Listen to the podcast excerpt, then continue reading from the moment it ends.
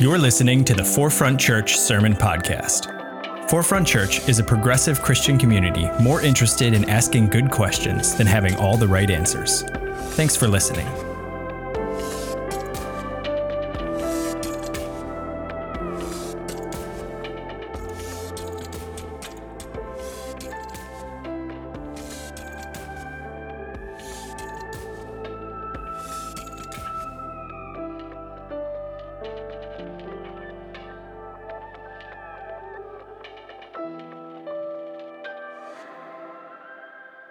Awesome. Well, good morning uh, from me and the spirit of Liberace. We are glad that you are here with the final week of our series as we talk about um, our values. And today we're going to talk about where our values come from, what informs our values. Um, many of you maybe know this prayer, and if you do, you can say it with me.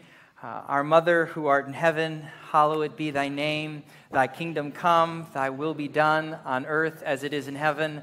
Give us this day our daily bread, and forgive us our trespasses, as we forgive those who have trespassed against us. Lead us not into temptation, but deliver us from evil. For thine is the kingdom, the power, and the glory forever and ever. Amen. And if you're Catholic, the last line, you have no idea because you don't pray that line. The Protestants added that. Um, interesting if you didn't know that, right? It's uh, very interesting that we have different versions of the prayer. But this prayer is very well known and common. Maybe if it wasn't on the screen before me, you probably could have uh, recited half of it or some of it or a lot of it. Uh, it's a very common prayer that's often memorized and internalized for a lot of Christians. And, and a similar prayer that I want to share with you today is a prayer out of Deuteronomy 6, um, verses 4 through 6. And it is a prayer that is well known in the Jewish community. And it's, a, it's also a verse that you will recognize today as well. And the Jews pray this twice a day daily with their eyes covered. They don't close their eyes like we do, they cover it with their right hand, left, right. They cover it with their right hand. And they do this covering in order to not be distracted by anything, to just focus simply on the words that they are saying. But also, the, the words of this prayer are also placed on the doorpost of their homes. And here, here is the, the passage Love the Lord your God with all your heart, with all your soul, and all your strength. You know that? And they pray that twice a day. And then if uh, Austin and I, uh, our very first place we moved to when we got to, when we got to New York, uh, it was a very Jewish community, and almost all of the doorposts had this. Do you remember? Do you know this, this picture, this image? Uh, that's, have you ever seen this on people's doors? Kind of just hanging next to their doors. This is very normal, often in the more Orthodox, uh, zealous religious communities.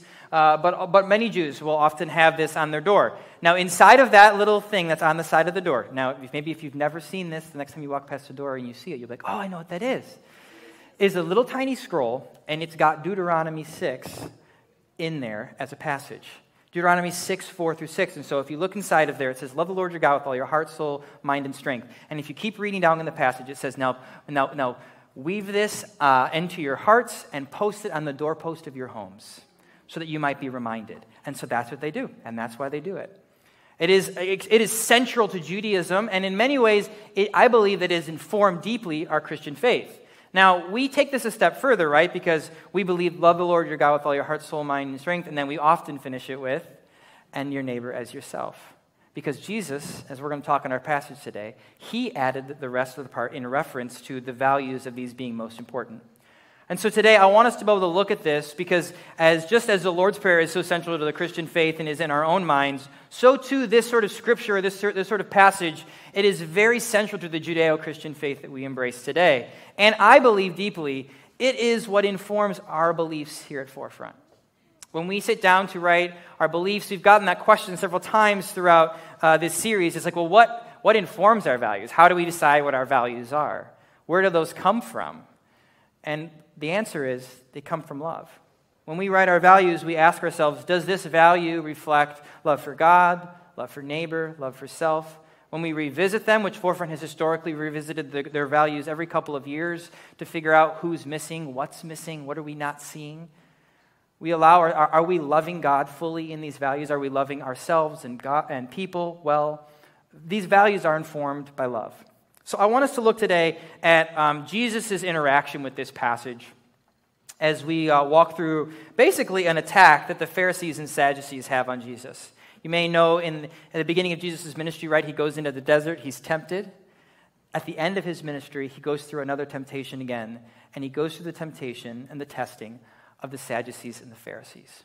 They come with all of these sort of tricks and questions to try to get him, and he doesn't fall into any of their traps. Let's look at some of the traps they laid. Matthew 22, it says, Then the Pharisees went out and they laid plans to trap him with his words. They sent their disciples to him. What is your opinion? They said. Is it right to pay the imperial tax to Caesar or not? Then he said to them, Go give to Caesar what is Caesar's, and to God what is God's. He first asked them to take out a quarter or uh, whatever their coins were at that time and to look and ask, like, whose face is on that? And he said, Caesar. And he said, fine. Then give to Caesar what is Caesar and God what is God's. And they're like, man, that was kind of good. And so they scurried off to their corners and they came back again. Verse 23. The same day, the Sadducees, who are Sadducee, say there is no resurrection, and they came to him with a question. Verse 24 Teacher, they said, Moses told us that if a man dies without having children, his brother must marry the widow and raise up an offspring for him. So basically, they're, they're setting the case, they're like, here's the law, and then they paint this scenario. They're like, what if there was this guy and he had seven brothers, and then this guy married this woman, and then he died? And then his first brother married the wife and took care of the kids. And then that brother died. And so then the next brother also married and took care of the kids and this wife. And then that brother died. And so on and so on until all seven brothers had married this one woman. And then she dies and she gets to heaven. Who's her man? Who's she married to? Which one of the seven? And they're like, this is going to be it. This is where we get Jesus. And he's like, you fools, there's no marriage in heaven. And they're like, oh, I, I guess maybe that makes sense. I, I, I. And they sort of scurry off into their corners. But what's even more interesting about that question that they pose is that the, the beginning of that verse, it says the Sadducees, they didn't believe in the resurrection, meaning they, didn't, they were a group of religious leaders who didn't believe in the, in, in the afterlife. Pharisees did believe in the afterlife, Sadducees didn't believe in the afterlife. Yet they come to Jesus with a question about the afterlife. Jesus knowing all along, you don't, you don't really have a spirit of curiosity here. You're just trying to get me. And so they go back to their corners again and they come one more time with this passage in verse 34. Hearing all of this, that Jesus had silenced the Sadducees and the Pharisees, they got together. And one of them, an expert in the law, tested him with this question Teacher, which is the greatest commandment in the law? There are 613 commandments in the Torah. And they want Jesus to narrow it down to one. See, there was debate often within the Pharisees and the religious circles uh, and the Sadducees. I guess you could almost think about it like Protestants and Catholics. Uh, differences in beliefs, differences in theologies, differences in emphasis on uh, traditions and rules and commands. And there was one sect and one argument that said all the laws and all the commandments, and whether they're ceremonial or they're ritual or they're moral, uh, they're all equal. They can't be compared against each other. And others would debate and say, no, no, no, there are certain things that, are, that trump the others, that are more important than the others. And then on top of those over 600 commandments, they created commandments to help people keep the commandments. So it was like, okay, don't work on the Sabbath. Well, what's work? Let's create hundreds of rules to determine what work is. And so they decided you cannot look at your reflection in the water. Because if you look at your reflection in the water and see a flaw in your face, you will want to correct it. And that's work. They created rules for the rules, and they want Jesus in this very moment to sum it all up, tell them the very number one. And Jesus, being Jesus, is like, let me tell you two. Jesus enters into this with a response. He says, Love the Lord your God with all your heart and all your soul and all your mind. This is the first and the greatest commandment. And the second, he says, well, they only wanted one, but he's going to go take a little further. He always loves to break the rules. And the second is this love your neighbor as yourself. All the laws and the prophets hang on these two commandments. It's interesting to think um, about the idea of what neighbor means in this context. So for Israelites, neighbor would have been someone who looked like them, who believed like them, who acted like them, someone that was a part of their cultural identity, a fellow Israelite. They often would have referred to them as neighbors because you would live with people who thought, believed, and acted just like you in close community. That's who was next door. That was your neighbor. There was not a belief, and you can look at Leviticus 19:18 to sort of confirm what, what, what, this idea of neighbor was during this time. It, it was simply those who were your kin. It wasn't the opposite, it wasn't the other. It was Jesus who comes and begins to expand our ideas of what neighbor was, right? So Jesus on the Sermon on the Mount says, Love your enemy. And they're like, What? That's not how we've ever practiced things. We kill our enemies. We distance ourselves from our enemies. We other our enemies. And then you, Jesus tells the story of the Good Samaritan, right? And, and that sort of blows up their whole minds and their ideas of like being able to love and care for people who weren't your people. But then also the people who aren't your people caring for you when you didn't ever care for them. And looking past bias and prejudice and dismantling these systems and systemic systems of racism that exist, Jesus calls them to see their neighbor as more than just those who look like them those who believe like them, those who vote like them. Jesus is asked in this very moment to give one commandment, but he gives two because he realizes that they're both intrinsically tied up in one another, and he wants to catch the Pharisees and their religious zealot. They think that the way he's going to answer this is love the Lord your God with all your heart, soul, and mind, right? I mean, that is like the anthem prayer. And they think, and we've got that down. We are so good at following the rules, keeping everything tight and clean and neat and well ordered. We know how to love God better than anybody. And Jesus says, But you really don't. Because you can't actually love God if you're not loving your neighbors, if you're not loving other people.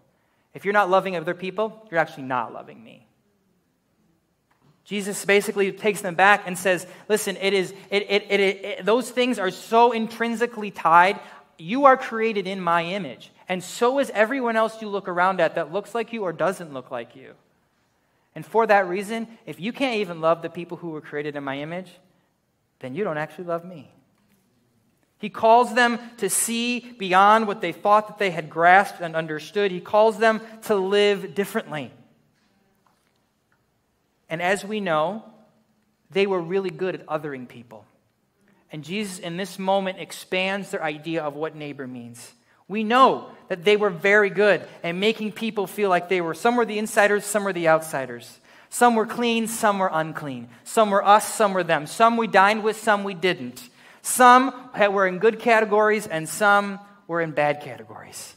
And we do the same thing today in our society, but they also did it then. We divide people by race and by gender, by sexual identity, by ability, by social economic status, by notoriety. As Denya highlighted a few weeks ago, we even divide people by immigration status or citizenship status and, and treat people, these migrants who are, who are being brought to our, to our city, we treat them as less or subhuman because of their citizenship status or because of their social economic status. And that same thing existed in our world and in that world. To love God is to love neighbor, and to love neighbor is to love God, Jesus is highlighting. Scripture can truly only be obeyed if you actually observe both, not just one. Someone in the Reconstruct small group um, that meets on Tuesday nights highlighted that one of the reasons, the primary reason, that they come to church on Sunday morning is because it's an opportunity for them to check themselves on if are they really loving themselves, are they loving God, and they love, are they loving others well. Every Sunday, it's a moment for them to stop, to pause, and to consider those things. So, my ask to you is why do you come to church? What motivates you in this space? Maybe some of you would say, well, it makes me feel good, or it gives me the energy I need for the week. And those are good things. And maybe you say, I really love the worship, or the sermons challenge me. And those are good things. But if they don't move you to also ask how you can love others, then all you're doing is just obeying the first part loving God, loving yourself.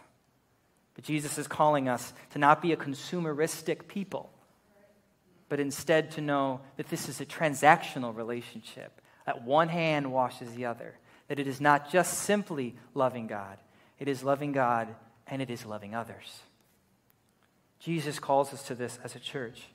Father Richard Rohr, Franciscan monk, he says it this way that when we come to faith, we, uh, we are forever changed by it, by the love. He says, Because nothing stays the same once we have found the God within, we become new people. And in doing so, we see everything around us newly too. We become connected to everything, to everyone. We carry the whole world in our hearts, the oppression of all peoples, the suffering of our friends, the burdens of our enemies, the raping of the earth, and the hunger of the starving. The zeal for justice consumes us. Does the zeal for justice consume you? Does the zeal for the care and love of the world and of neighbors, does it consume you? I invite you, if it doesn't, to let it.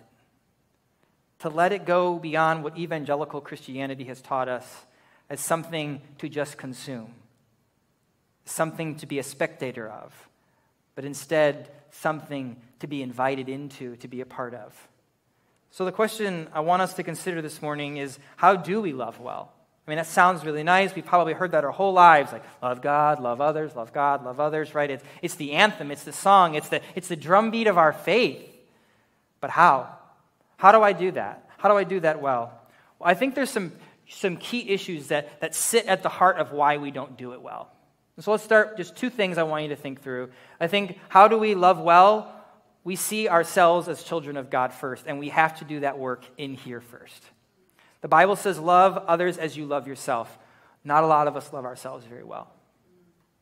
And some of it's not our fault. We have, in many ways, been taught to think and believe certain things about ourselves within our faith and within our society that has, we have internalized to make us actually hate ourselves.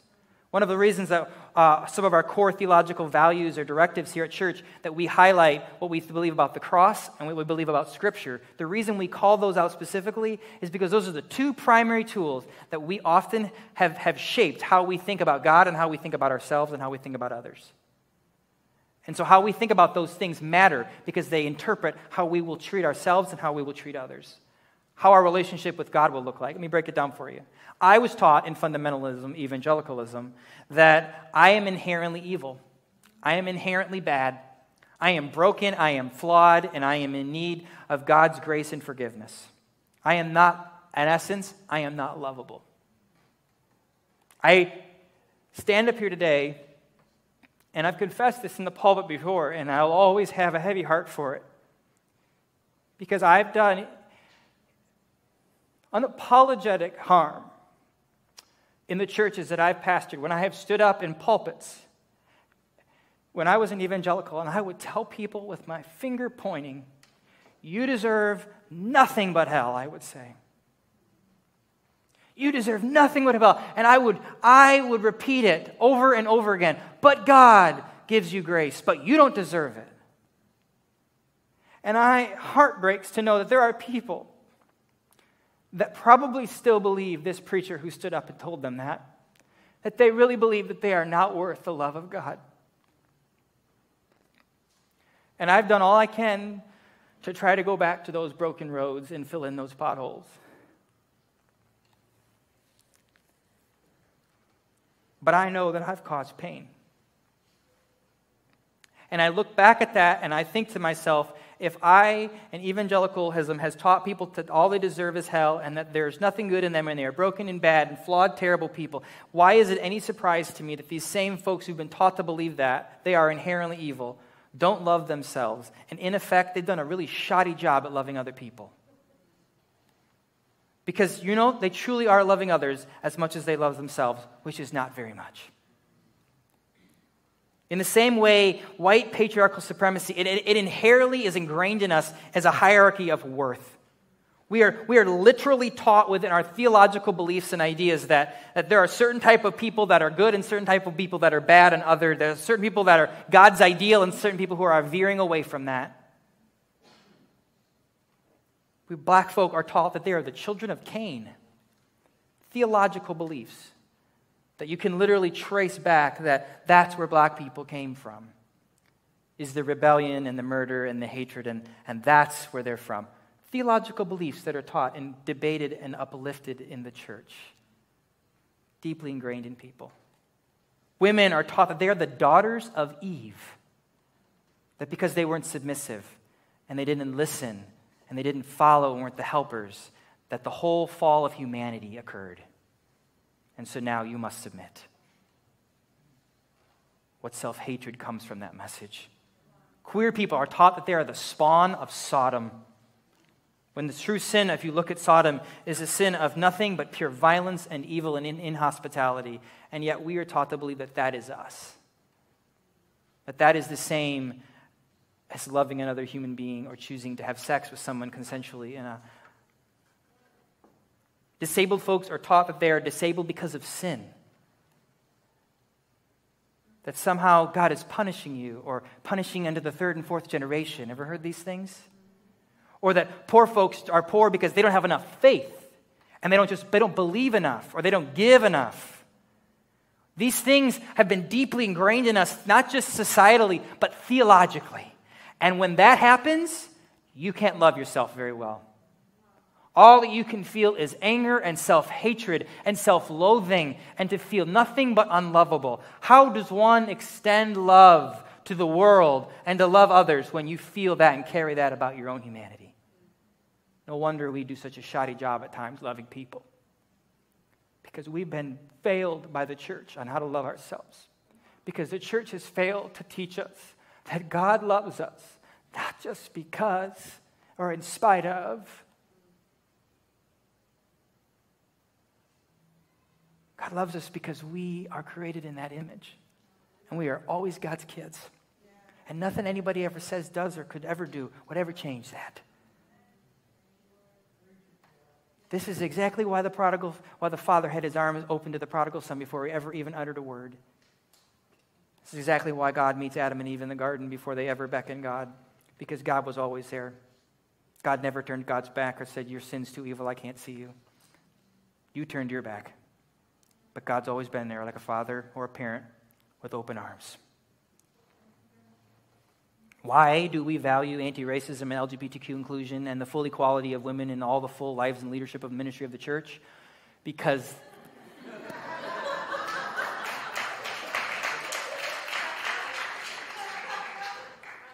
now you know why. Because those groups and the many others have been told that they are not loved and beloved. And we want to dismantle that. Civil rights leader and longtime activist Ruby Sales defines it this way. She calls it theology of somebodyness.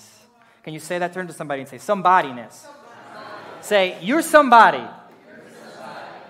She says this She says, the theology and pedagogy of somebodyness that I might be enslaved, I might be small within the state, but I'm somebody. Not only with God, but with each other and about, and, and about myself. And so the pedagogy and theology of somebodyness, turn and say, somebody I am a child of God. And being a child of God, I am essential. And no one, say no one, no one. Has, the right, has the right or the power, or the power to, limit to limit my ability, my ability to, be somebody. Nobody. She says, So I grew up in a society where, the, where this theology was so powerful the white view of black children as being inferior, it never penetrated my being because I was surrounded with the possibility that I could live into my highest capacity and to love myself. How do you love? We do the work in here that the world out there has done to us so that we can transform the world out there. The second way I believe that we love well is we see others as children of God. We see others as children of God. You see, Jesus, he got to know people, right? He, he sat and he dined with the people that he was told do not dine with. But here's more than that. Jesus didn't just pass them on the streets and pleasantries and pass things out and, oh, that's nice, be blessed, be blessed, touch my hymns, touch my robe, touch my garments. No, no, no. He sat and he dined. He heard their stories, he got to know them. He got to know the complexities of the layers of their stories. He got to know what they needed to be loved, and he spoke truth to them when the world had told them they were not worthy. So I invite us as a church to do that. I invite you to, to invite people into your story and ask people for permission to be invited into theirs. To dine with people who don't look and think and act and believe and align with you but to expand your view of neighbor. To expand your view of who you think or you've been taught is good or whole or normal. And to realize as you look around, we all are. Jesus perhaps spent time with the marginalized not just because he loved them, but because perhaps also he wanted to show us religious elite how to love. And so, as we learn to do the work of loving ourselves again by experiencing and seeing how God loves us. May we love others in the same way. And if we can do all of that, we can complete that whole circle, not just half of it, not just part of it, but the whole thing, I think our world and our beings and our church will be more whole. So let me leave you with this question What are you doing? What are you doing to be intentional to foster your understanding of God's love for you? How are you going deeper into that? How are you dismantling what you've been taught about your somebodyness so that you can grow in your love for yourself and ultimately then extend that love to others? You close your eyes with me and hear these words, the song, like a lullaby over your spirit this evening, this morning. Oh, how I love Jesus. Oh, how I love Jesus. Oh, how I love Jesus. Because he first loved me. Church, let Jesus love you so that you can love yourself and love others as much as you've been loved.